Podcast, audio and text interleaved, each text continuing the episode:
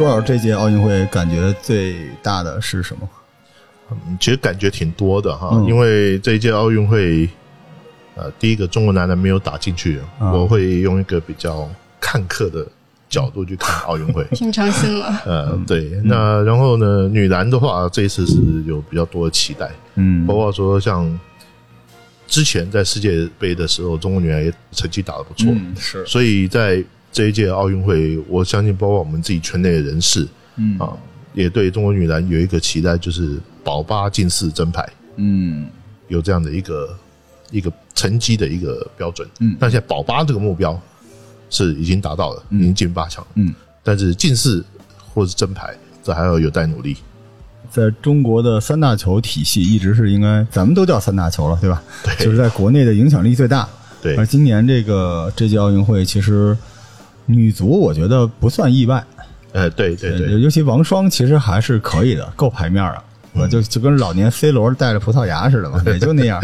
但女排稍微就是可能也到了磨合期了嘛，一拨人加上朱婷这个伤，哎，我我是半夜里面看见郎指导道歉那个，我因为您知道我是女排的铁杆粉，是。就是女排就是我心目中中国奥运精神的形象形象，就是标志性的。对铁杆粉丝。然后我看到郎平道歉的时候，我真的嗯都想跟黑女排的人拼了。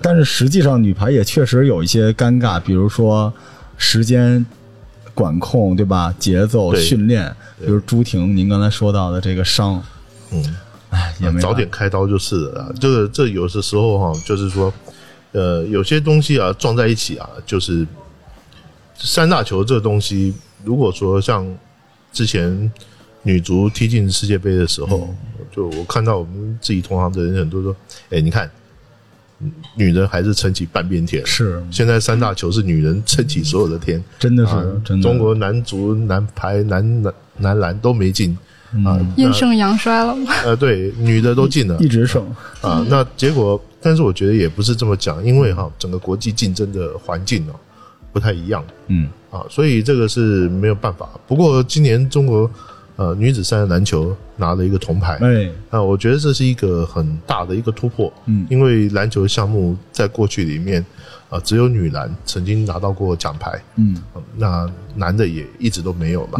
那这经过那么多年啊，尤其是巴塞罗那奥运会之后，又拿到了一面铜牌，是。我觉得这已经是很很不错的一个成绩了。他们在一九年这个三人女篮的世界杯，当时是呃李颖韵、吴迪、江佳音和张芷婷，当时他们居然就拿到了三人女篮世界杯的冠军。是。二零一九年，是，这当时就是一个壮举，只是因为当时这个呢，大家可能呃条件嗯，呃或者认知所限，而且也不是在奥运会里面，所以大家并不是特别重视这个对事情。对对就当时感觉就跟你在法国拿那个灌篮冠军似的，对吧？你又不是 NBA，你又不是奥运会，又不是世锦赛，所以还没有引起重视。没错没错，对，这次真的不容易，因为当时三人女篮世界杯夺冠的那个核心班底只有张芷婷出来了，剩下的两位都受了比较重的伤。有一个很重要的原因呢，哈，就是在当时的那个环境下，有很多国家他的职业球员他没参加，哎，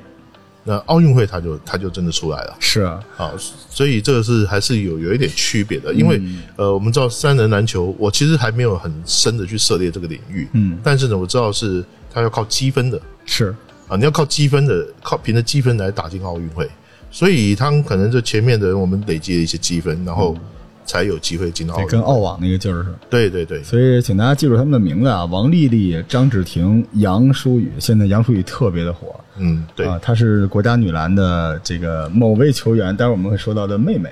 嗯而且留长发的时候超级漂亮哈，对然后剃成小短发也是特别帅。怪不得你关注呢。嗯然后再加上万纪元啊，对行。然后我们这个今天的节目呢，其实也是好久没见朱老师了。朱老师，咱们有好久没录节目了。呃，对对啊，好久了，对，那我我在听咱们那个灌篮那期节目的时候，还真男人还没开始多久，我以为你收了我的硬盘之后就 也不见了。宅男币，我觉得这段时间一直在看那个。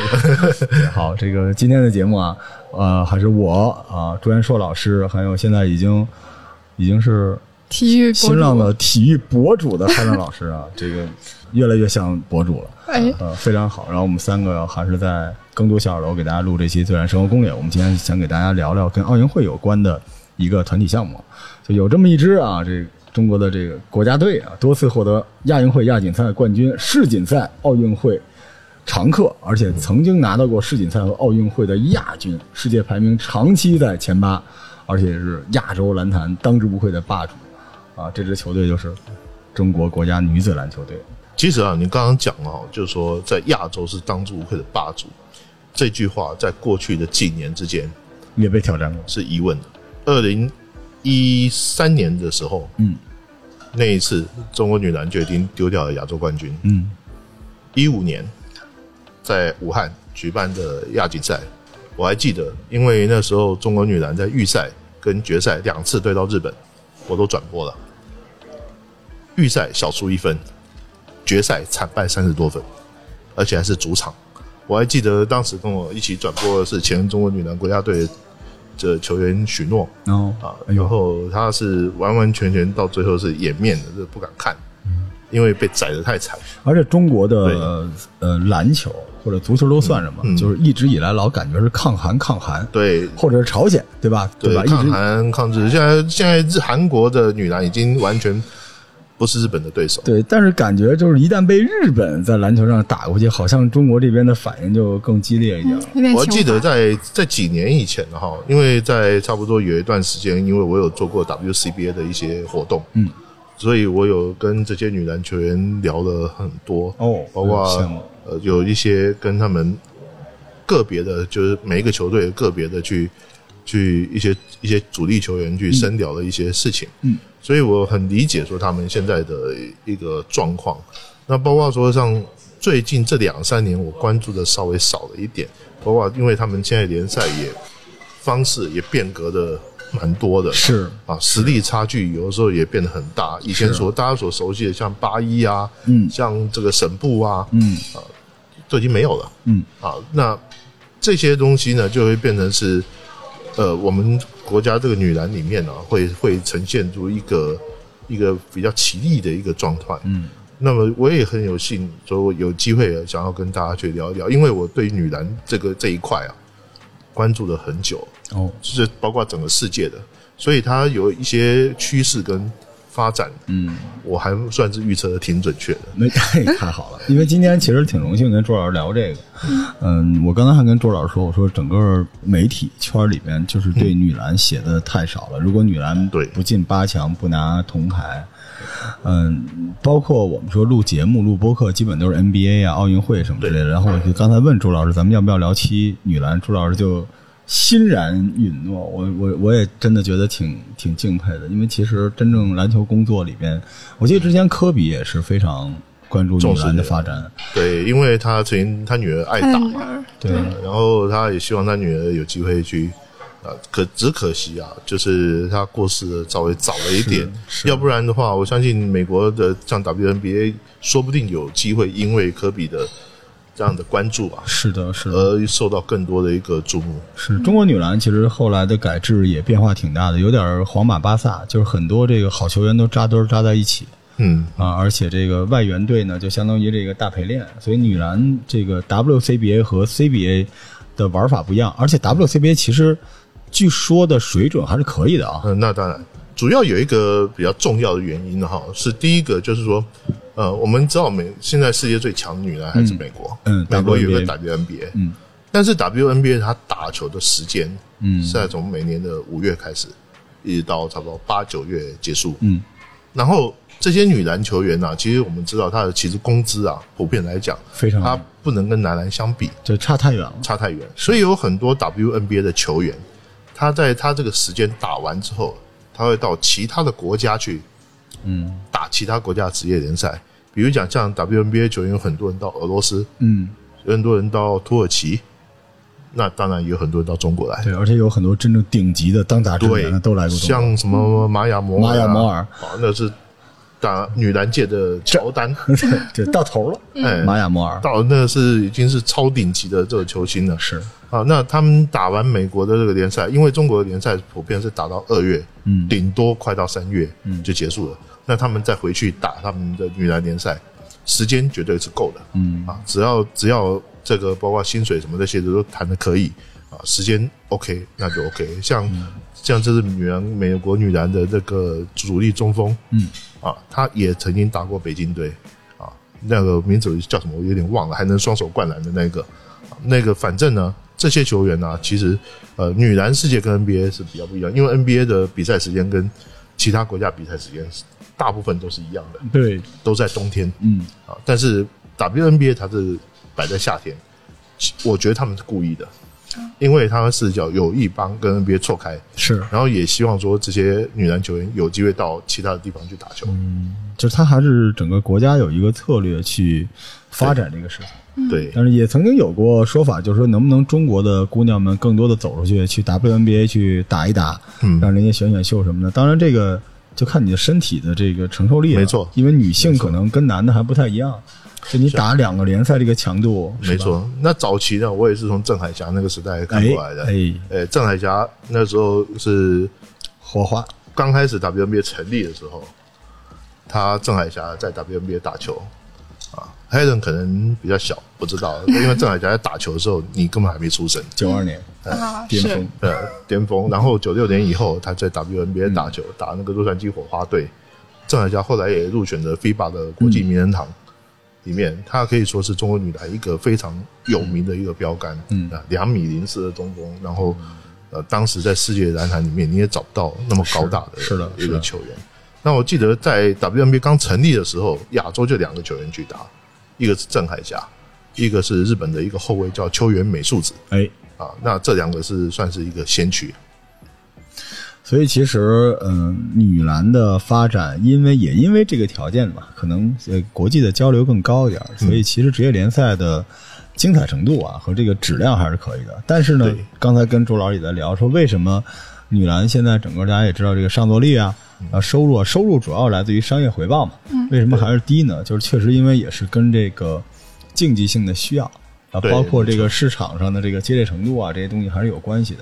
但是，呃，在精神层面上，尤其在奥运会这个层面上，那女篮的这个姑娘们的拼搏精神，或者叫奖牌的成色是完全不低，甚至是含金量更高的。我昨天在晚上找这个资料的时候，我突然发现网上很难找到女篮有关的资料，所以我就想我做点功课，然后我们可以做一个简单的中国女篮的编年史，几分钟过一过，给大家把对于女篮的一些印象、一些比赛留在这期节目里面。对。将来的小伙伴们想找的时候，也可以通过这个能找到。其实即使是我哈，我也记不了太多。是。我就记得我第一个认识的一个中国女篮的球员叫崇学弟，哦，呵，哎，崇学弟你这个是可以跟韩国人掰掰手腕的那个，哎。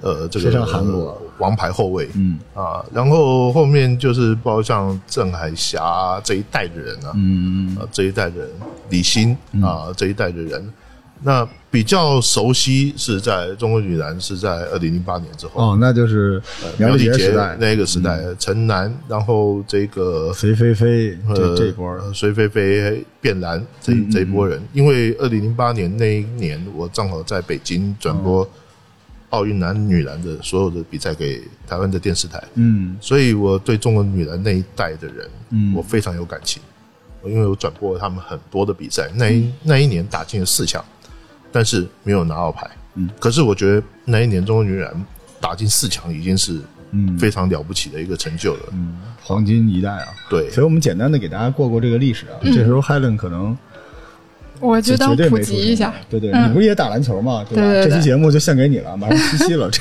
是我们的七夕礼物。收到。其实其实我们拿不到所有的，包括女篮五号的原型等等这些先辈啊，我们就从这个比赛开始。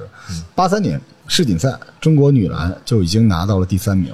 对，八三年上古时期，然后紧接着呢，当时八三年中国女篮第三名的主将就是宋晓波，嗯是当时的国家队队长。然后宋晓波应该是一个投射、攻击力各方面都非常均衡的而且领袖气质非常的强。就中国男女篮在很长一段时间里面都有一个绝对的指挥塔攻防一体型的。有有一个有一个一定要跟大家说清楚啊，中国的女篮呢、开始高大化，那是后来的事情。是的，是的，在九零年代、八零年代、九零年代的中国篮球，嗯。后卫能力非常强，嗯，后卫、小前锋这些能力非常强，非常常强。这后来这个日韩的发展，可能也是当年看这个被咱们折磨的够呛啊。嗯孙晓波是北京人啊，一米八二，当时是一米八二啊，可是前锋，哎而且那个时候还不分大前锋、小前锋呢，对那时候就是后卫、前锋、中锋对是前锋，呃嗯，非常非常厉害。但是呢，呃，命运多舛，就受重伤了。嗯当时在呃洛杉矶奥运会的时候就已经，洛杉矶奥运会的预选赛的时候就受伤了，所以很快就淡出了国家队。对，这是宋晓波。然后呢，下一个就是您刚才说的，一九八四年中国女篮首次参加奥运会，呃，当时就直接拿到了铜牌，首次参加奥运会拿到铜牌。这就是阵容里边的核心双核心，一个就是您说的丛学弟，对，只有一米六六。对。然后女版呢，像这个我们就是说一个夸张点的模板嘛，就有点像斯托克顿那种，非常的非常刁钻。刁钻，而且打球也挺狠的，丛学弟也非常狠。而且其实还有一个，到目前为止被誉为女篮技术最好的邱晨。啊，当时的秋晨是一个，这个我就不认识了。就是这么说不好，您可以理解为一个哈登，就是呃，从这地传来传去传不出去的时候就完，因为我找这个数据的时候，我专门看了影像，而且国内没有。得翻出去看，这个秋晨的打法太诡异了。欧洲步，然后左手攻击全是左手，而且进攻飘忽不定，而且不在体系之内，也可以持球打，也可以无球打。对，所以邱晨当时是，您想，一九八四年，当时女篮一场比赛平均是五十多分，邱晨居然是平均二十分，场均二十，，非常厉害。非常非常厉害啊！这是一九八四年，到了一九八八年汉城奥运会的时候，当时我们就拿了第六名，因为那个时候呢，美国、南斯拉夫和苏联那是女篮最强大的时候，那那时候韩国很强，已经很强了。对，韩国奥运会。韩国那个时候我记得有一个叫朴赞淑，哎，朴赞淑后来有在台北打过球，然后我印象很深刻，因为他身高有一米九一还一米哎呦，那算大高个了。对，那是已经是亚洲第一中锋，嗯，可是她老公只有一米六，而且啊，好，哎好吧，哎，我就记得这个新闻。身高差，点点很清奇啊。嗯。到了一九九二年，一九九二年，中国涌现出了可以说是黄金一代啊，嗯。中锋郑海霞，嗯，郑海霞，您刚才也说了，那我给你形容一下，就是女版的，但其实她不是女版的奥尼尔，她更像萨博尼斯，对。球商非常的高，对，而且小技术非常的好，虽然有庞大的身躯，但是技术步伐什么都有，没错没错，对，然后攻防一体什么都有，但是身体就是呃消耗的比较大。体格子也是非常壮，壮所以消耗也比较大。就是双腿，像这种大中锋那时候练的，双腿都是不太好的，但是也为中国女篮在国际上赢得了巨大的声望。对对，那个时候也是全球女篮偶像郑海霞，非常非常厉害啊。然后柳青，柳青当时是一个高大的呃干脏活累活的三 D 球员，嗯呃特别诡异，能投三分、抢篮板、组织，就是现在可以说是格林那种。然后从学弟当时还在阵中，对然后还有谁呢？还有李欣，对，李欣就是后来奥神的主教练哈、对李李指导，我跟他还还认识，而且李欣还挺有个性的啊，就是情路坎坷是吧？也 是是龚小兵的对，哎，前任，对前任逍遥王的前任，而李欣其实也挺精神的。李欣的打法也是就是争勇斗狠。中国女篮永远有一个像贝弗利那样的防守，然后突击就是非常强大的。李欣其实当时是一个进攻核心啊，然后当时还有王芳，嗯，王芳就是现在的张镇麟的妈妈，张镇麟的妈妈。然后那时候王芳也是身体劲爆啊，球场上我看的那个视频就是一肘子把美国 打飞出去了。那那时候还有展淑萍，展淑萍啊也是当展淑萍，我就呃我挺知道，我知道对，也也是就是黄金一代，就就堪比咱们当时的那个黄金一代，就是当时九二年，因此这个阵容直接拿到了奥运会的亚军。嗯，啊，那场决赛那时候已经有我了，看的非常的。其实一段时间之内是是有机会赢的，对只是后来可能体能各方面下来了。这是一九九二年，到了一九九四年世锦赛，原班阵容依然拿到了亚军。对，但世锦赛当时美国队没有派出更厉害的人。到了一九九六年亚特兰大奥运会，一下就跌落了，就到第九名了。因为当时，呃，一大波人都受伤了嘛，亚特兰大奥运会是一个很重要的会，对因为男篮也有人在那上面崭露头角，之后也去了美国，就在美国本土打的这一次。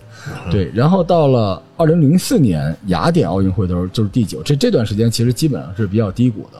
然后到了二零零六年世锦赛，这里面要提一个人，其实有点可惜，就是叶丽，叶丽你就姚明的老婆，姚明的老婆，哦就是还挺漂亮的啊，就是算漂亮的吧，有点有有点那个不化妆的梁咏琪的这种，而且身身材非常，对于打篮球来说还是非常吓人的啊，一米九零，八十三公斤，嗯，然后能突能投，特别硬，打球像默科，还有三分，还有内线策应，但是呢，他在打世锦赛外围赛的时候就受重伤，嗯，就报销了。然后这个，所以咱们当时又没有取得很好的成绩。到了二零零八年，就您说的这一年，中国女篮是第四名。嗯，这一年就是强势崛起了一波球员，比如说，当时号称是一度号称中国女篮第一美女的隋菲菲，隋菲菲就是小前锋，对。到现在也被评为史上最强小前锋，就隋中国女篮隋隋菲菲，然后苗丽杰，苗丽姐、哎，然后陈楠，陈楠，对，呃这这三个就是当时最强，就是隋菲菲，你知道她这个，她这个流派像男篮的谁呢？就什么都有，嗯、很很难去形容，就是说他没有那么强势，对。但是呢，他很技术流，对，就是他可以润物细无声，就是一场比赛下来呢，十分高评价。然后五六个篮板，五六个助攻，就属于这种类型，就是完美的球队三当家的样子。对他那时候包括像曾经被称为天才的变蓝，嗯，还有变蓝，哎还有呦，变变蓝就太恐怖了，变蓝就是一个男男的嘛，就是坦克一样，就永远就斗魂他还是打后卫的，对，而且呃风格非常的强悍。绿金刚，变蓝就是另外一个类型的球员了，但隋菲菲其实还是比较丝滑柔顺的，而且隋菲菲身体素质非常好，虽然非常瘦。当时还有宋晓云、陈晓对，丽，宋小对呃，其实陈晓丽是一个特别神奇的球员，不错非，常他是一个很好的大前锋，非常像王治郅，就是特别细，球到他手里就是左转右转，而且还有篮儿，而且这个陈楠当时也太强大了，陈楠就基本就是一邓肯，嗯，就是非常的稳，对非常的稳，也是攻防一体。然后再夸一下苗丽杰，苗丽杰是。就是就是老美都认同，就可能就中国到现在为止女篮第一人的女篮球员当中哦，最敬佩的就是苗丽杰，苗丽杰，苗丽杰可以说是中国女篮的乔丹，绝对是乔丹。真的是乔丹级的嗯乔丹级的。那个打球啊，这包括说接触他那个身体啊，我我就爱过一肌肉肘，嗯，哦好可怕那个，气质如乔丹，然后攻击力之凶残如科比，而且非常的就是怎么不知道狡我我要叫他苗姐，虽然他年纪比我小，可是我哎我碰到还是而且其实你看他打球，就是能明显就是一下你就知道他非常非常的厉害，他的技术动作还特别飘逸，他就是明显压所有，就跟你当年看胡卫东打球那种感觉很像，就压其他的球员一头，压一头，就非常非常好看。降维打击。你会愿意花钱去看他打球？就他不是不像是 CBA 体系里面出来的，就就就 WNBA 的全明星也就不过如此。嗯所以他和隋菲菲当时就去打 WNBA 了。对，后来陈楠也去了，嗯，也去了，但是都去的时间都不是很长，对，就非常厉害。苗丽杰到现在也是最强的。呃，那时候我记得女篮的转播呀，感觉跟在地下室打的似的，那画面啊，机位那个破，但是一旦有苗丽杰的比赛，就特别想看。嗯，真好看，真的很好看、啊。然后咱们时间轴继续向下，到一零年世锦赛，其实没什么好成绩，但一零年世锦赛呢，崛起了一个球员马增玉。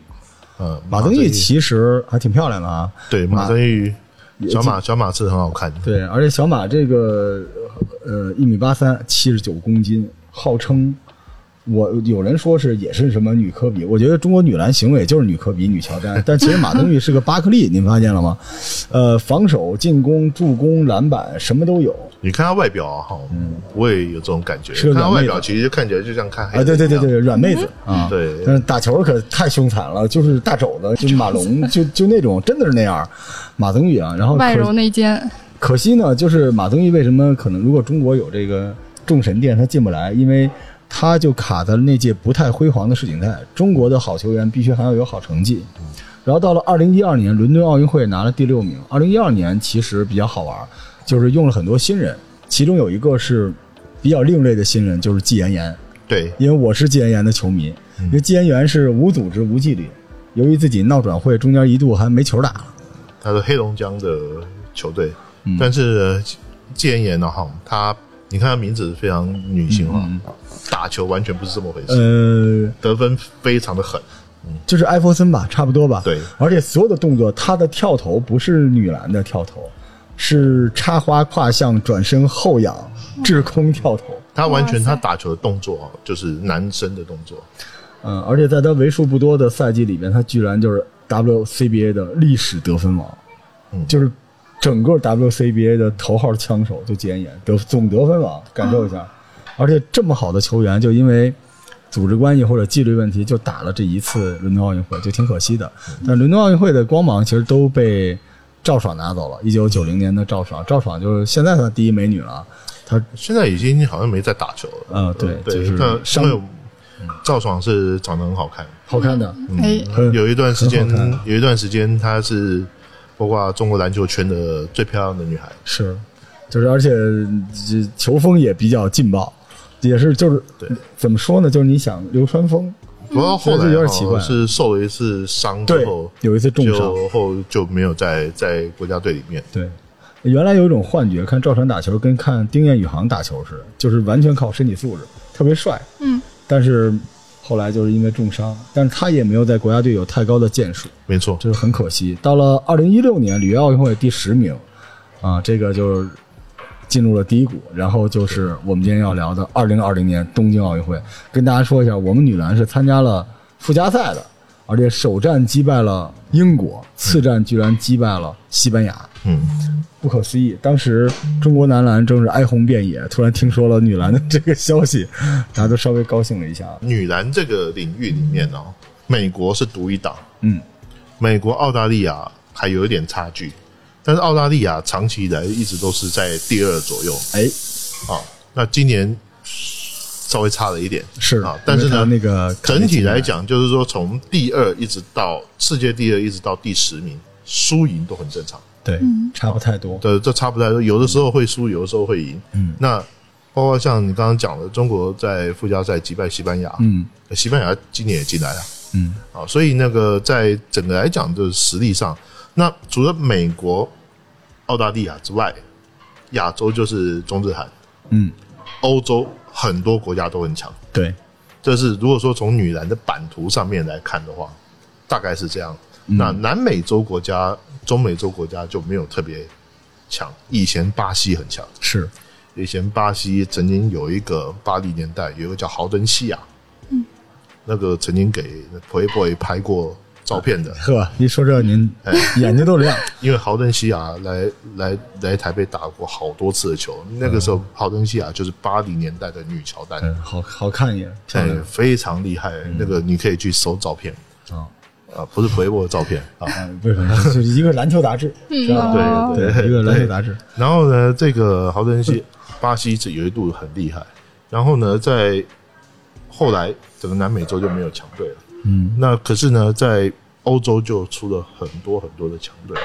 那近年来又有非洲也有一些实力不错的球队，嗯，所以女篮普遍来讲，就是在整个世界上的这版图来讲，还是比较军事的。嗯，就是美国独强，美国那个太可怕了。所以要比起精彩程度来说，女篮可比男篮精彩。嗯，男篮大家只能等爆冷。但是哈，嗯我这么讲好了，男篮还有希望报到美国篮球的人，嗯，女篮一点希望这完全完对对对，完全不可能。这是为什么？因为啊，美国 NBA 派这个男篮球队去打奥运会，有的时候会派一些比较差的球队，嗯，或者是派去打世界杯比赛的时候，是是是是。会派一些就没有那么精英啊、嗯，可是美国去打世界杯或打奥运，那一帮人都太恐怖了。啊，我想起来了，今年美国那个中锋叫格里纳，格里纳，女魔兽，哎，女魔兽，呃，两米零三，嗯扣篮，美国队有半数可以扣篮，这他们可以扣篮的人数比世界上加起来都还多。我当年在美国看了一场，因为那个我朋友说请我看球，然后但是他特别抠门，说看 NBA，但是没告诉我是 WNBA。可是我命比较好，我当时看到了帕克，巨漂亮，当时而且基帕克，对，然后他就是我战斧扣篮，我当时整个人都傻了，在比赛中女篮就是战斧扣篮啊，女孩子的球员，你想想看，女孩子的球员，我在我差不多有一段时间呢、在 WNBA 刚成立，一直到后面有十年的时间，我有一直在关注，我也转播过 WNBA 比赛也好看呀。您您记得那时候那个陶乐西？啊。陶乐西今年还在打，对呀，打了多少年了？还有那个我特别喜欢还有一个早年间的 Cooper。Cooper 新西亚 Cooper，那个是火箭，呃，休斯顿休斯顿彗星队，彗星，呃，太喜欢看他头三年都是得分王。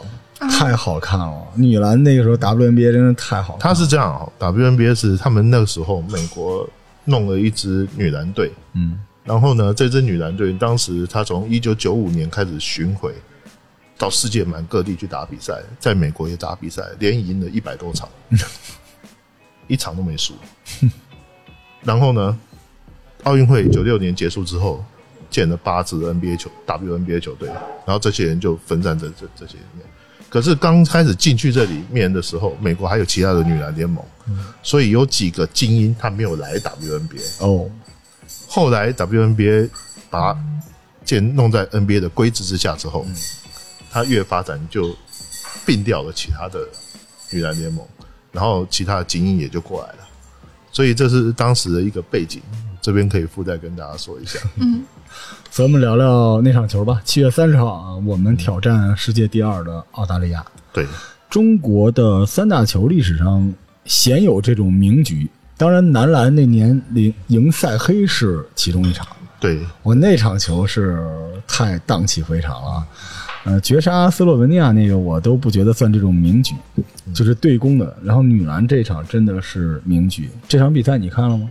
我没有，当时打澳大利亚这场球，其实，呃，我一开始不不是特别看好啊，我看了点对，可是那场比赛还真的是惊心动魄。那个剧本啊，我觉得总决赛级别的剧本，其实哈，就是澳大利亚这支球队啊，就是因为有一个最大问题，坎贝奇。没来，没来。哎，他在临时奥运会之前不来了，呃就有一些什么心理的问题还是怎么样的啊？因为坎贝奇之前也是 WNBA 里面数一数二的中呃，锋，第一中锋嘛，然后也在 CB WCBA 打过。嗯，啊，然后呢，大家对他很了解，他是一个可以说是女版奥尼尔，这不过分，嗯啊，结果这么一个牛人就不来了。那澳大利亚其实，在小组赛的时候，他前面一场球输比利时，输的很惨。但是呢，澳大利亚在亚洲里面，他那时候不是派一军啊，他可能是派一二队混合，嗯，也曾经被日本队打赢了三次，所以对澳大利亚这场比赛，一开始的时候会觉得说，其实会打挺吃力的，但是呢，我也没想到，我从比赛结果最后是赢了两分，嗯，是罚球绝杀，但是整场的内容是中国女篮一压着压着一路领先，一直压着打，压着打，这个我觉得是太难能可贵了。而且女篮的气势就是从李月汝那个篮下就开始二次一次二次强攻开始，对而女篮就已经这个势头就起来了。然后王思雨您记得吧？王思雨个儿不大，对待会儿我们这节目会给大家介绍一下这套女篮阵容。这王思雨头顶上不是被一肘子给豁开了吗？其实我觉得这一届女篮的哈，呃，因为我关心中国女篮也是在最近这十年，嗯，零八年以后的事情。整个二零一零年这一代，中国女篮都活在日本女篮的阴影之下。嗯，二零一三年亚锦赛输了，一五年主场两场惨败，一七年日本拿了冠军，嗯打败澳大利亚，嗯中国女篮连碰都没碰到。然后呢，中国女篮在二零一五年之后，把日本女篮当时的夺冠的那个打败过他们的人 那个照片，他都放在体育总局的那个嗯，体育馆里面，对中国就是就看着这些人啊，看着这些人要复仇的，啊，然后呢啊。拿下来，那就必须要打败他们。嗯，所以现在整个来讲，就是说世界杯的那一次，就是你刚刚讲的那个世界杯那一次，中国女篮的成绩比日本好，可是也曾经打败过日本，但是还不能够说完胜。是所以在关键的时候，就是说在未来跟日本队还是有会有很多的次的交手，嗯以后就是会变成这样。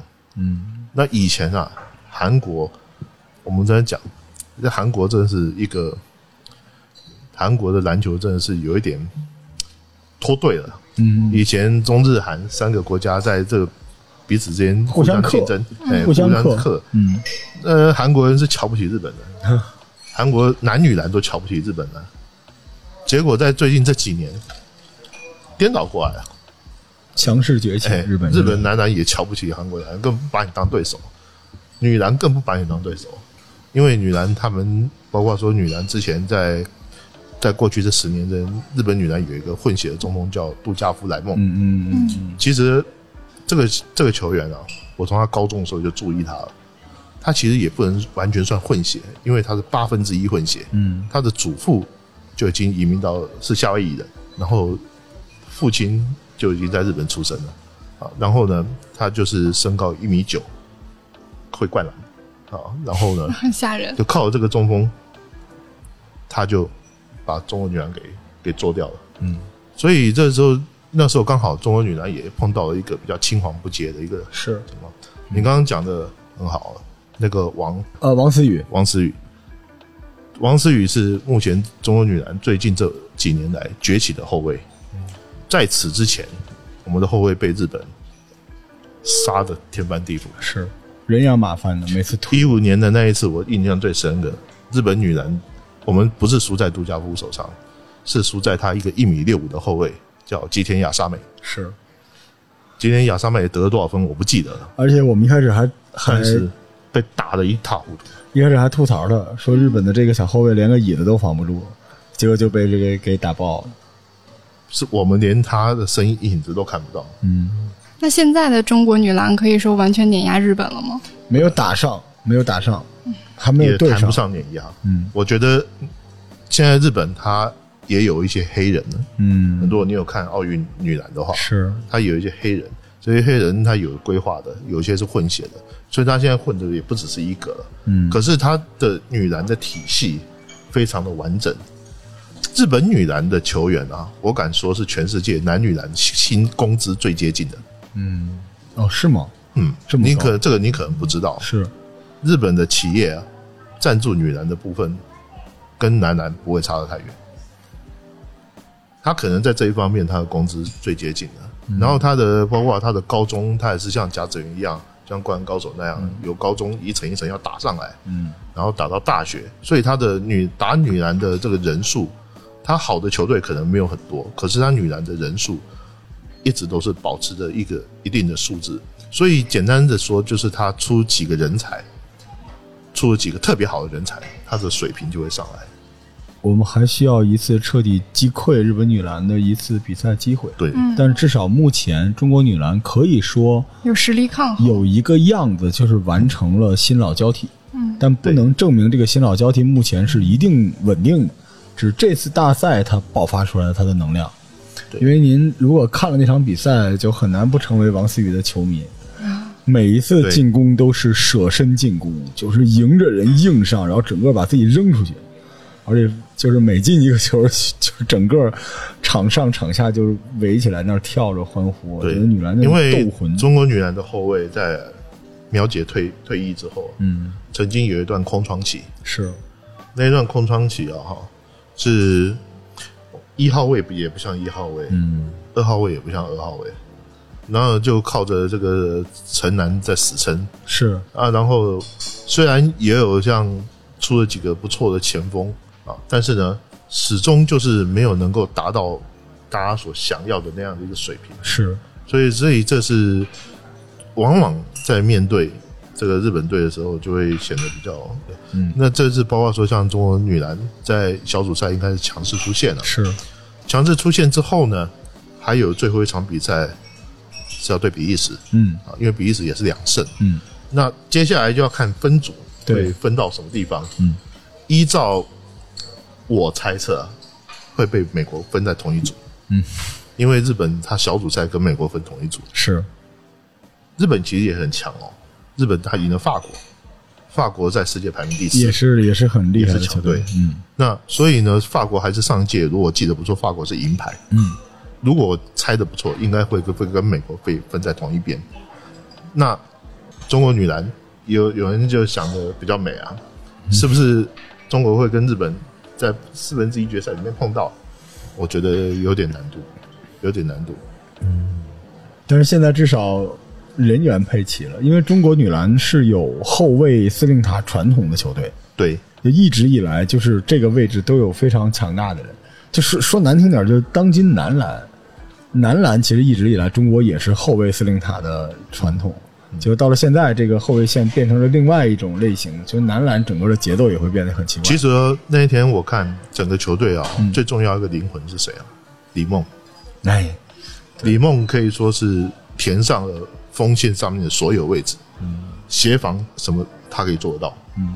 然后呢，中锋如果说有漏位漏漏位置的时候，他可以做得到，嗯。他也有足够的身高跟运动能力去篮下。或者在中投方面，给对手制造很大的麻烦。嗯，那我们的几个中锋，像李月如啊，呃，韩旭，韩旭打的很聪明，这都是世界级的。对，韩旭看起来瘦瘦的，但是我觉得他打的非常的聪明。嗯，那李月如是打的很扎实啊。那整个来讲，我觉得中国女篮她在很多方面，她的精神气质不一样了。对，另外还有一个不能不提的，就是许立明指导。啊，徐一鸣知道他是这个北京队的，是原来北京队教练。后来因为专心要带国家队，他女篮北京的女篮他就先给别人带了，嗯，他就专心的带国家队。那么这几年给他带下来，我觉得女篮包括很多的面貌啊、思想上面都比较统一。嗯，因因为以前啊，中国女篮的底子啊，在二十一世纪以后，零八年马赫，嗯，澳大利亚人。呃，打下来的一个基础，马赫打下来的基础。马赫后来在一二年的时候去带那个英国女篮去了，然后呢，中间换了一个叫孙凤武，嗯，孙凤武就一三年带亚锦赛输了，嗯，输了之后就辞掉了，然后又把马赫给找回来，打了一六年的奥运会，嗯，好，那这后面中间有一些过程当中，一直是马赫在。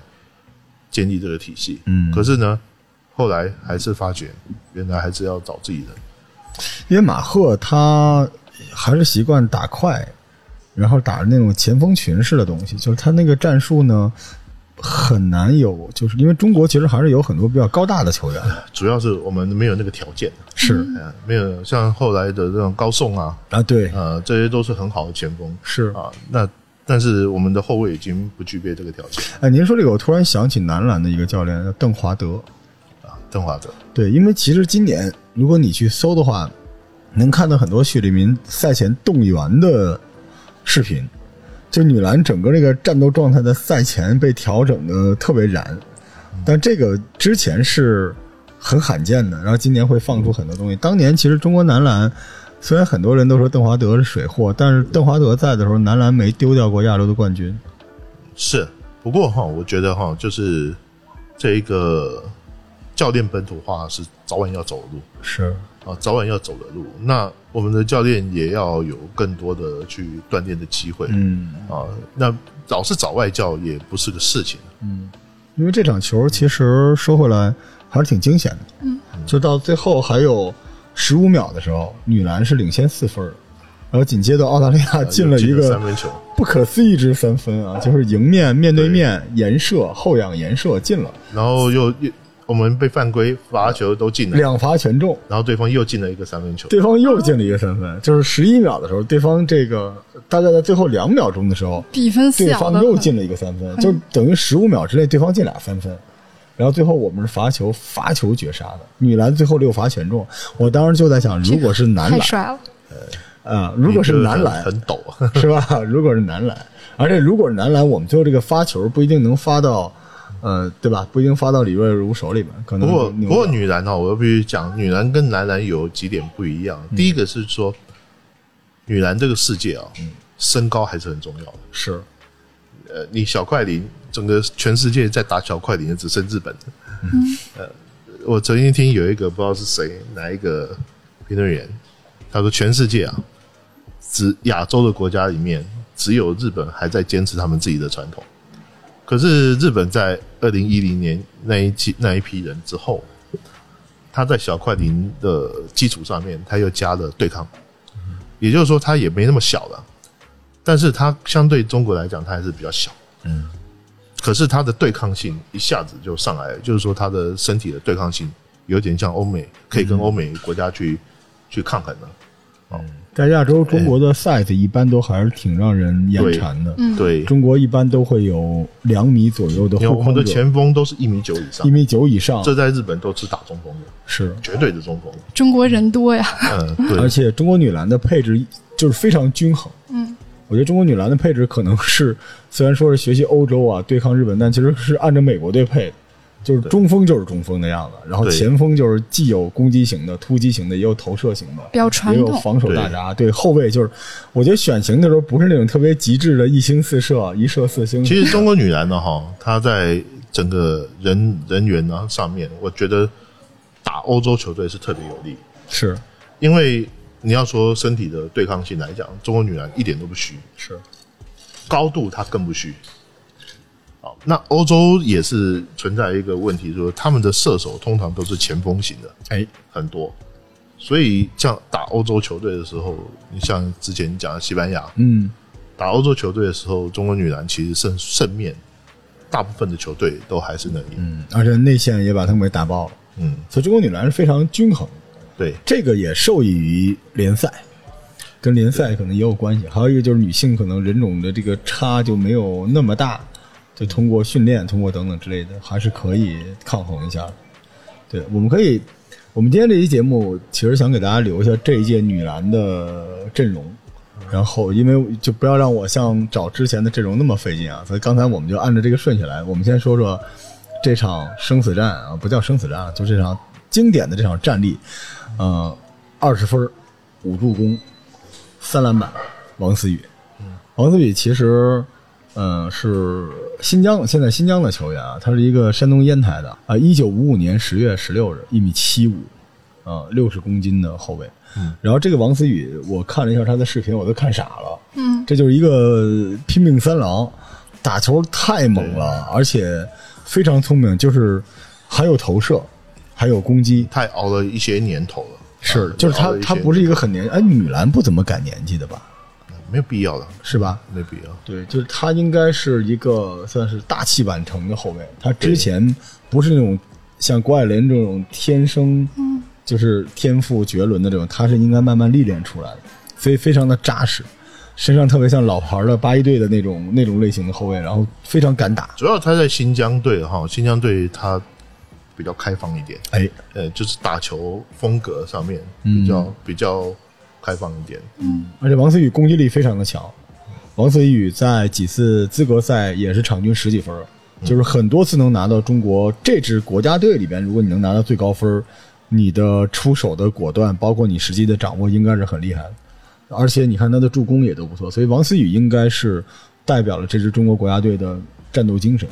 就你看他上完篮，永远都是在那儿怒吼，经常打出二加一，然后内线，而且他很聪明，我觉得比郭少稍微聪明一点，不是埋头猛打的那种类对型。，我觉得整个中国女篮现在进步最大的就是我们的后卫哦，能战斗力大幅提升。是啊，终于又看到了像卞兰啊、杨晓云啊，就他们这这这这这种斗魂。中国女篮最好看的就是后卫的怒吼，嗯，因为中国女篮的高大队员一般都是比较温吞的类型，对，就是一般除了叶丽是比较爆裂的那种，场上就是啊的那种，其他都是比较沉默，低着头然后晃着辫子往回跑那种。但但是那个控卫一般都是霹雳火爆的性格嗯。终于又看到一个猛男，你看一眼王思雨，就上场比赛有一个二加一，我迎着比自己高一头的人，整个被人给丢出去了，然后进完球在地上就直接蹦起来怒吼。我当时真是太燃了，这是王思雨。然后九号您说的李梦，李梦是九五年沈阳人啊，这个、呃身高一米八二，体重七十六公斤。这李梦呢，有一个荣誉是中国篮球史第一人，她是世界女篮 U 十七世青赛的 MVP。对，李梦绰号叫勒布朗梦，啊，就是在我们琥珀上大家都特热爱她，就是打球风格就跟老詹一样。你感受一下，李梦就是那种特别壮壮、特别非常强壮，非常强壮，然后啥都有。男篮有点像谁呢？不能说是朱芳雨吧，反正非常罕见的这种类型啊，攻防都有。而且李梦的崛起其实是女篮一个比较重要的一个对技战力。对，对，因为在前锋这个位置上，其实中国过去有很多人，嗯，这这一次像高颂以前啊，都是很好的人选，嗯，呃，把能把高颂顶掉，你想想看啊，嗯，李梦十一分七助攻啊，两篮板，这李梦的表现也非常好。然后是十四号李月汝，李月汝绝对是中国女篮的，就现在是中国女篮又赶上这一茬了，有两个世界级的护框者，李月汝是其中之一，对。还是个应该是九九年的，对，他很年轻，对，他很两年轻。两米零一啊，然后一百零三公斤，就是你要撇开他的99身高，你只看他的脸，对，呃，你会觉得他不到十二岁。对，是一个小姑娘，就是娃娃脸，李梦嗯李梦如，非常但是娃娃脸但是打球还是非常九九年都两米零一了，对，非常凶残，而且是帮助这内内蒙古女篮，呃，去今年是应该夺冠了，对战胜了新疆。这个内蒙古女篮，没想到吧？这是中国巴特 WCBA 组的，建的，呃，对，而且有好好几个国手啊，一会儿我们能看好几个。但是李月汝，她是中国女篮一直不缺的某种类型的内线中锋，嗯就是有吨位，然后有侧影，而且篮下。因为比较起来哈，陈楠还是偏瘦的。是的，所以陈楠虽然是一个主力中锋，嗯可是还是偏瘦的。对但是有你会看像那个韩旭，哎，呃，他还是偏瘦的。对，啊，李月如是那种有吨位的。就绝对就是你理解王哲林那种体型，有点吧？嗯，而且这个内线对抗完全不虚，谁撞他他就。我那时候看他打西班牙，那人撞了一下，他直接给了人一脚，差不多给了一脚，直接给抡出去了。就我特别喜欢这种，就长得是一个娃娃脸，但是内线进攻手段非常的硬。他顶完人是往内切，不是往后弹，而且跟世界各国的内线打都不虚的。李月汝，你想，毕竟是在 WCBA 里边，跟一帮这世界级的女人其实早撞出来就，早就可以去 W W WNB 了，对，对很多球队都想要得到他。嗯，他之前在一九年已经被选中了，但没去，没有成型对，啊，没去美国，去了内蒙古。李月汝，李月汝未来是中国未来十年绝对的领军人物之一了，对大核心主力中锋希望他为什么没不要受伤去。呢？不晓得。种种原因吧，可能疫情，你想想看，一九年不正好也是疫情等等之类的吗？啊，这个这李月汝可是非常厉害啊，U 十六、U 十八一路这个世界世青赛全是 MVP，嗯，这就是这可是天生的这个超级球员。然后三号杨利维，嗯，杨利维其实也呃就他算是老将了。哎老将，然后他就是那个现在最红的那个三对三的那个杨舒雨的姐姐啊。然后杨利维呢，其实就是风格非常像陈江华，长得也像，嗯，就是非常快，进攻型的那种突击型的人。然后，呃，也是跟李月汝是队友，对，对，而且呃攻击比较稳健嘛，而三分球还挺好的。杨利维十分了，啊，打了二十多分钟，十分，两助攻，两篮板，还是可以的。杨利维，然后下一个球员，我们刚才说三号呃、杨利维，然后下一个就是其实是目前这将近十年中国女篮的绝对主力邵婷。嗯，对，邵婷可以是中国女篮在低谷期的一个支柱型的球员。而且啊，邵婷是一个很特别的球员。哎，我认为邵婷是这个球队，她可能不是场均数据最好的，是，但是是整个球队的大脑。嗯，第一个，邵婷年纪比较大；嗯，八九年的，第二个啊，邵婷她是高学历的，嗯，她是有硕士的。是啊，然后呢，他是这个先打的这个 W CU CUBA CU 就是 CUBA CUBA 出来的，嗯。很难硕士的来打 CUBA，他人大的吧？哎，师我忘了是哪一个学校了，但是呢，他是有边读书边打球的那一种啊，就是他本来不是直接一下子就进职业队，对可能以前在职业队训练过，但是他后来才去打大学，然后又重回到职业。他是中国第一个 CUBA、CUBS 和 WCBA 冠军的成员，哇，对，而且是当时北京女篮夺冠的绝对核心。文武兼备，呃，你可以说邵婷是个什么类型球员？就是之前的隋菲菲那种类型的，嗯，八分两助攻两抢断啊，就什么都有，然后八篮板球。对他技术很全面，对，而且现在邵婷已经是这支国家队里面的，居然是防守核心了，嗯。就是非常老道，他就特别像后来的保罗吗？后来的，就是等到詹姆斯他们已经成长起来，打梦之队的那支，就是关键时刻由他来解决问题。就这场比赛的最后那个追平之前的那两分，就是少婷一次快攻，就非常的狠，手术刀一样的非常的狠，所以就是应该是承上启下吧。而且他其实不容易，这支中国女篮。很多比赛就是他都是最高分儿，他一般场均就十七八分儿，六个篮板，五个助攻，就基本就是这样。呃，我们如果以这个年纪来算的话，他最好的时期应该是在二零一五年左右的那段时间，但二零一五年他还没进国家队，是，所以你可以看得出来说，他完全是一个大器晚成。他是之后中国女篮曾经出现断层之后，你不得已，你有些有些球队在去在 CUBA 里面找球员，大学生里面找球员，然后进到 WCBA 里面来，然后才打出来的这样的一个球员，他很很特别，飞霸对他的评价是中国的马雅摩尔，他很他非常特别。对，非常而且高智商球员，就你的球队里边有一个非常冷静，然后又稳又准又狠。但是他说实话，他的天分和技术跟苗立杰他们比还是有区别。的，有是有差距，但是他在队伍中的作用基本上就是，嗯，对，尤其他现在已经不是第一攻击手了，他做了一个对。粘合的人，就是大脑的作用。嗯，所以看邵婷打球还是跟别人不太一样的，挺有意思。但是刚出道的时候也是以身体素质著称的，嗯，那经常这这场比赛邵婷的表现特别好，就是很多男篮的动作，就各种背后交叉步，然后变向，就是技术非常的好，而且非常硬，身体素质非常好。然后下一个就是十五号韩旭了，嗯，韩旭出道的时候号称是中国姚明，后来因为很瘦，当然就是中国的就是女版周琦大魔王。其实那个风格真的很周琦，因为大长胳膊大长手。韩旭是两米零七啊，韩旭脑脑筋好多了，是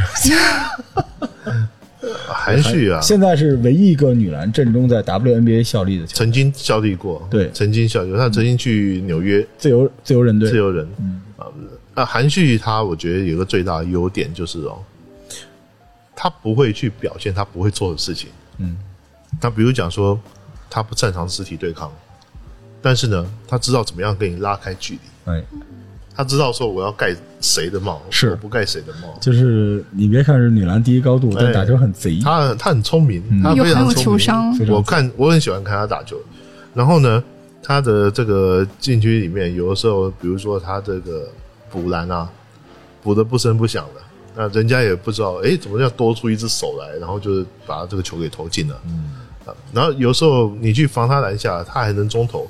嗯呃，呃，就恶心你，呃，我觉得这个韩旭是一个很有意思的球员，就中国有的时候也打双塔，就如果李梦茹在里边，韩旭可以稍微往外拉一点，打个四也很吓人，因为他移动速度非常快，而且球商很高，对，而且盖帽特别多。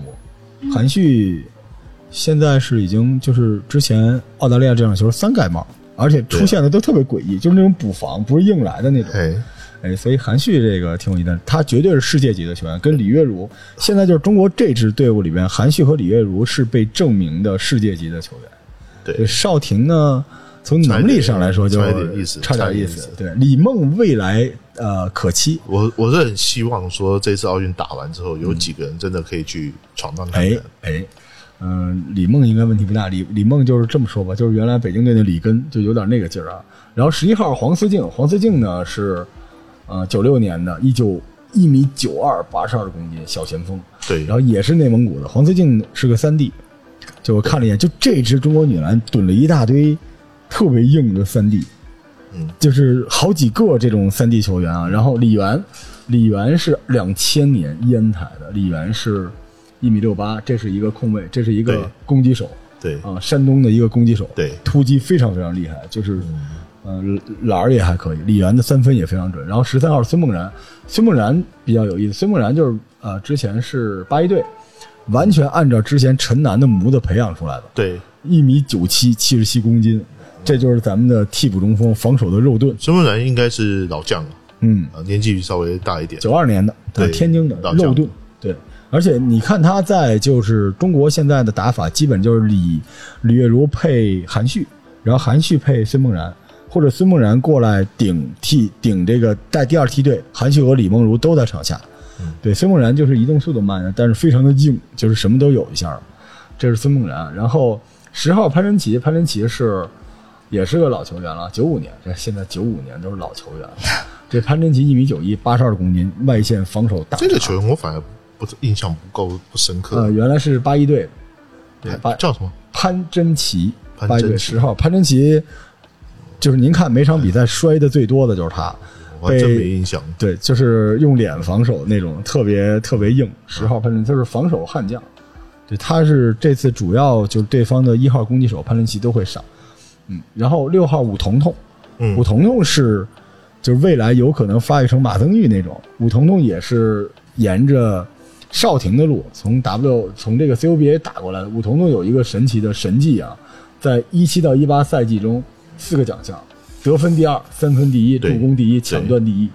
一米七六，七十五公斤，而且武婷婷现在越来越好，就是网上已经管叫女版郭艾伦，呃，四点八秒从后场摘篮板到前面直接上篮进，小坦克，然后特别硬，特别特别硬，但是还是稍微有点大器晚成，因为九四年他打很久了，这是山西的镇队之宝，而且一看就是球队核心，就只不过山西山西女篮也还可以哈，曾经有一段时间，因为有马尔默的那一在对有马尔那段时间李彤彤可能就是拿好几在次冠军。马尔摩尔看着老大的背影，然后这么长起来，然后最后就是这个八号张茹，张茹是九九年的，张茹一米八六，七十五公斤，这个张茹是一个攻击篮筐的球员，就是突破突破，扛着四五个人突破，对，这就是刚才我们这个全套的东京奥运会女篮的阵容。这里边就像您刚才说的，有几个有可能走出去的，其实韩旭就在那边，像李梦、李月汝，这都肯定会出去。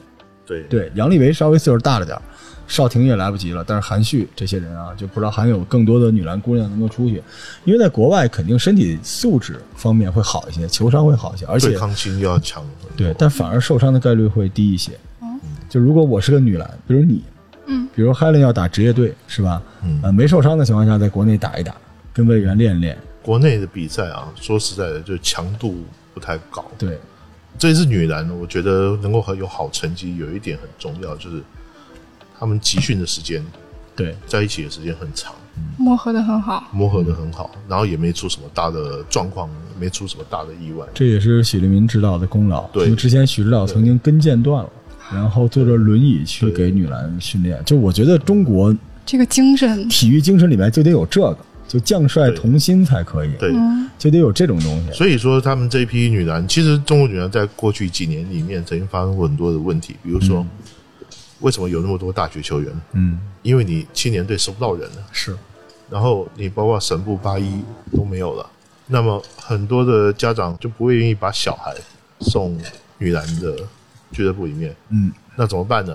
他送俱俱乐部去青年队集训，可是他不会让他去打大队啊，他会叫他去，你十五六岁你就退出来，然后去读书，读书你上到大学去之后，如果你再打，愿意再打，然后你还想打职业，那就会有球队找你。所以现在女篮的生态就是变成这样，因为青年队已经不行了，所以才会变成说，为什么有产出一一大批的这种大学球员，有像少廷，有像这个，在此之前还有一些俱乐部可能只剩一两支青年队，他还很行的，嗯，还能够培养，可以提供比较多的资源或者是薪资这样的问题的，那可那还可以。可是后来就很多球队都达不到这个水平。嗯有的时候比较喜欢看女排、女篮，是因为，当然一方面是因为可能她的竞技精神，嗯、就毕竟是因为看男的实在是太难受了。但另外一点，可能他更纯粹的体育，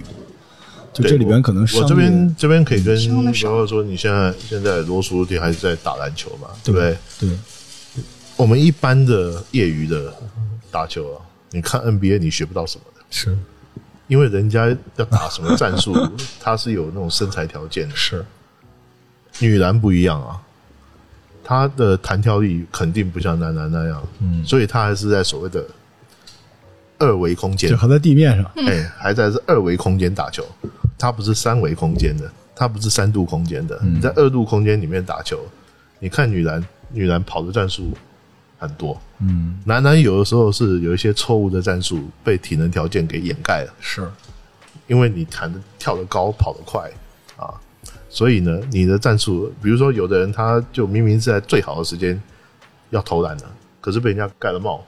问题是人家那个防守的球员，他就是让对你估计错误。对，可是如果像女篮的话，就比较比较少这样的状况。所以可能战术的正反馈更多。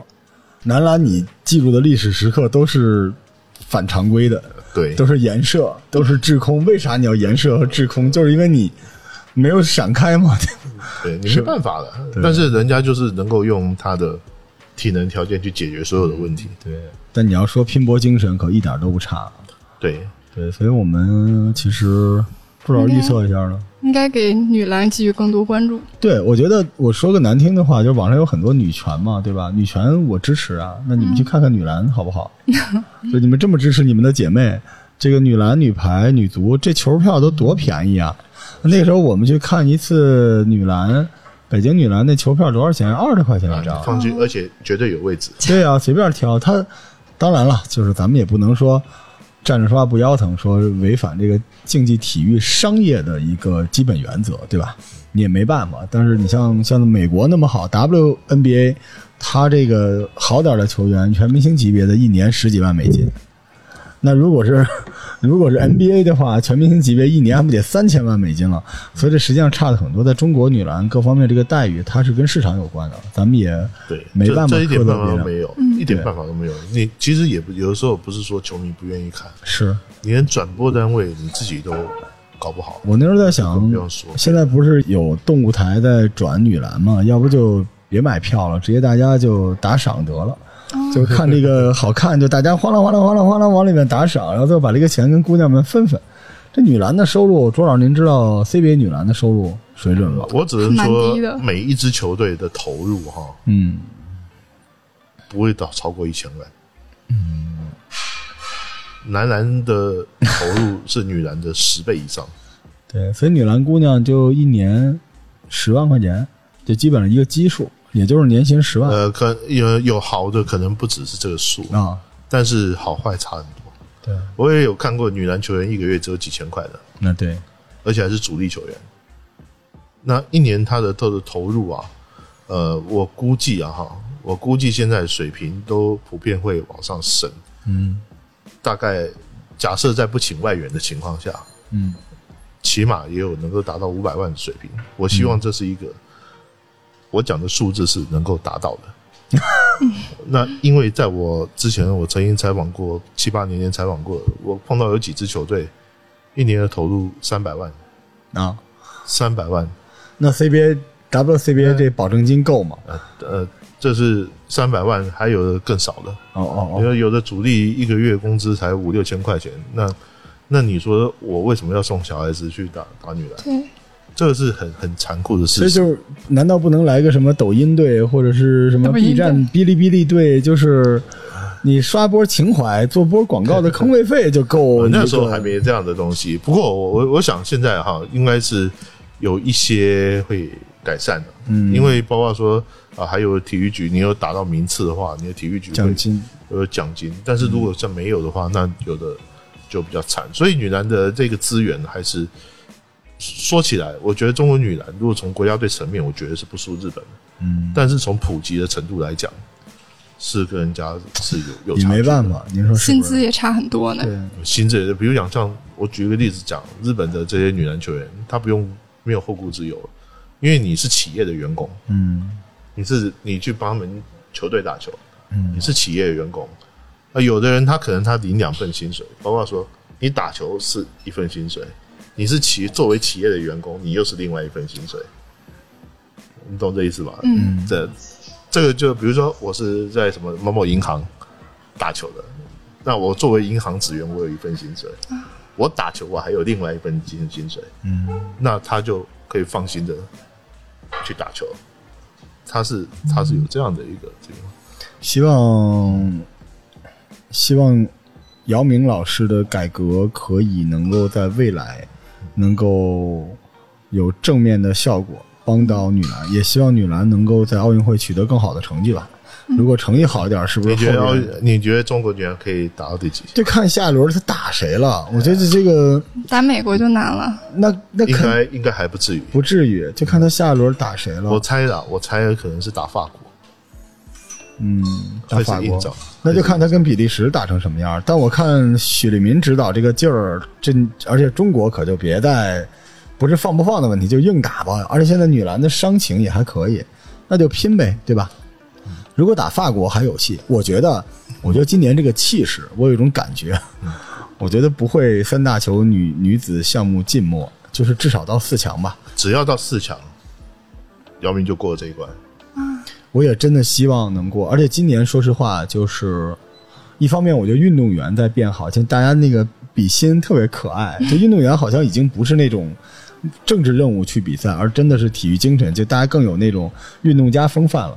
但是，呃，观众的容忍度下降，就因为可能因为各种各样的原因吧，真是挺讨厌的，在网上出现了各种各样的网暴，对就现在居然还有人这个集体去黑中国女排，我觉得这帮人都疯了。你们黑中国女排，你敢告诉你爸你妈吗？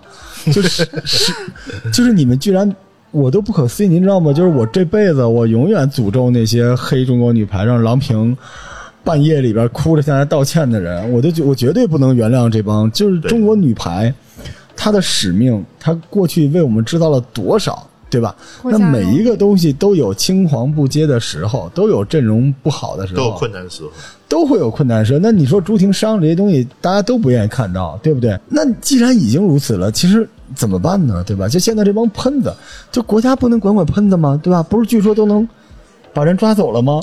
国家不能抓住喷子吗？我我我这次奥运会，我真的是，我觉得运动员越来越好，就新一代的运动员，他们脸上对于运动、对于体育精神的那种理解，对吧？就挑战更强我只跟你讲哈、啊！喷子要喷的时候是不会讲理由的。嗯，不管你对象是谁，不管他赢你是否公正，他不会不会讲理由的。那女权去哪儿了？没有人女权的姐姐们不来保护一下女排吗？女排，女排就是中国呃这经济方面的事情呢，永远都是键盘侠最大。也是，但我我真的我无法接受，就是中国女排不管什么样，不管我都能接受，就是因为我我我感谢她。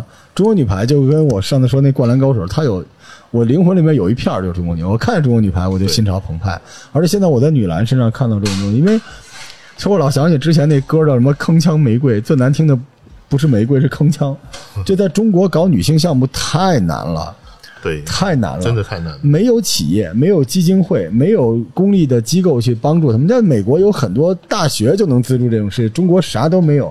然后这些姑娘们想得到名誉，还要经历各种各样的潜规则，就比如说送礼啊，能够上场呀。这中国体育的这些破玩意儿都还在呢。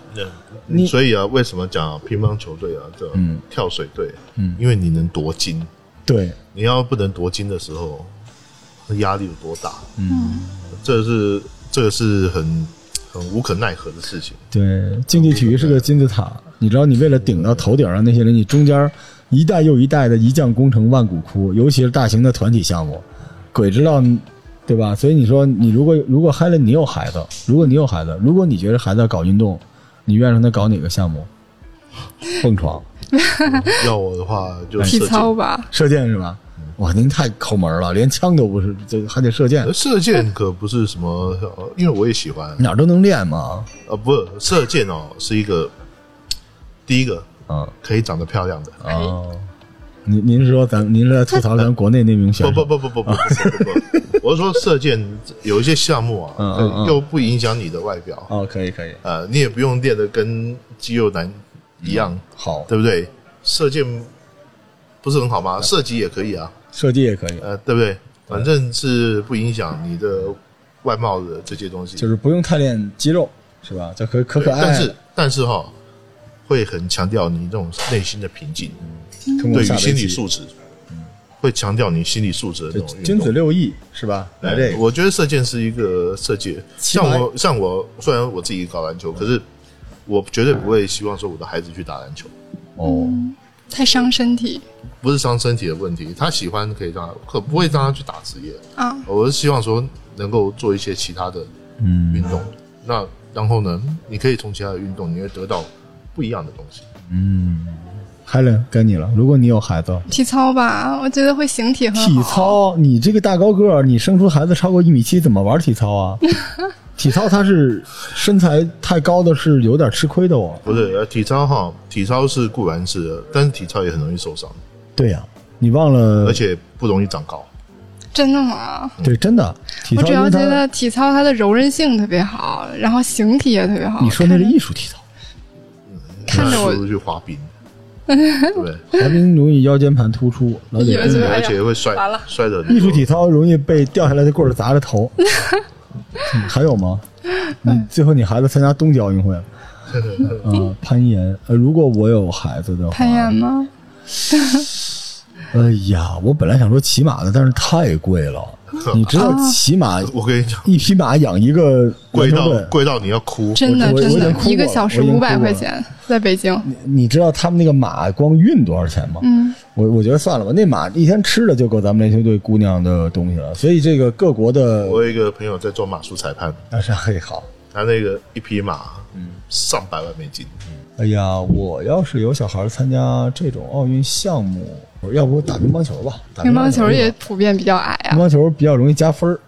就考学校，因为我如果有小孩的话，我是不会让小孩上什么名校、上什么补习班的，因为我不希望小孩改变我的命运，他自己开心就行。如果是 儿子的话，如果是姑娘的话，就是最好是长得圆滚滚的，练什么铅球、铁饼什么之类的，我就喜欢那样的，这一生平安无虞那。能找到他的白马王子吗？白马王子也是练也是练举重的是吗丢铅球，嘿，嘿，反正我就是打定主意让他去射箭，或射箭、射击对啊，嗯，对，也让他比心，说爸爸多可爱啊，你们不觉得吗？比心心都化了，呃，对对对。太可爱了，简直！我觉得中国我们中国射击那两个小姑娘长得多可爱，啊，女篮也很可爱的，好吗？女篮姑娘们就是拼搏起来也挺好的。我跟们女篮再拉一票。如果有可能的话，因为我我有一个打排球的一个嘉宾的朋友，就国兴的，然后我们回头再聊聊女排。但是聊女排现在呢，感觉有点蹭流量，嗯，就过一阵儿吧，聊聊女排，再过一阵儿聊聊女足。但女篮，我们今天这一期就是也算信息量比较大啊。朱老师真不愧是大解说员，我我以为您会从。一几年开始聊呢？其实朱老师从头到尾女篮的历史还是非常了解的，而且最关键还凡尔赛了，还 认识苗丽杰，好喜欢苗丽杰啊，太喜欢了。所以我们节目最后吧，祝今年中国的奥运健儿取得更好的成绩啊！也祝那些如果取得不了更好的成绩的，不要被网暴。希望各位粉丝啊，运动员粉丝这运动员谁都很辛苦，是的，是的，是的，不管是赢了不要太哎太过自满，哎，呃输了也不要太过去责备。是体育运动是个 game，嗯，对吧？这还是一个游戏。那最后也祝一下我们这个，毕竟我们是一个篮球节目，祝我们中国女篮能够取得好成绩。取得好成绩，大家加油！因为现在如果我们已经过了八了，其实下线已经完成了。希望女篮的姑娘们拼搏啊，完全拼搏，而且有机会。这个主要球员身上没有大伤病。咱们女排如果不是因为咱们女排拥有的这可是世界第一的主攻手，毫无悬念的世界第一，相当于你梅西伤了，那你怎么办呢？但是咱们女篮的詹姆斯啊、韦德呀、科比啊什么的都还好好的呢，最好的机会，对吧？好吧，女篮加油，好吧，感谢各位收听，我们下期再见，拜拜。拜拜。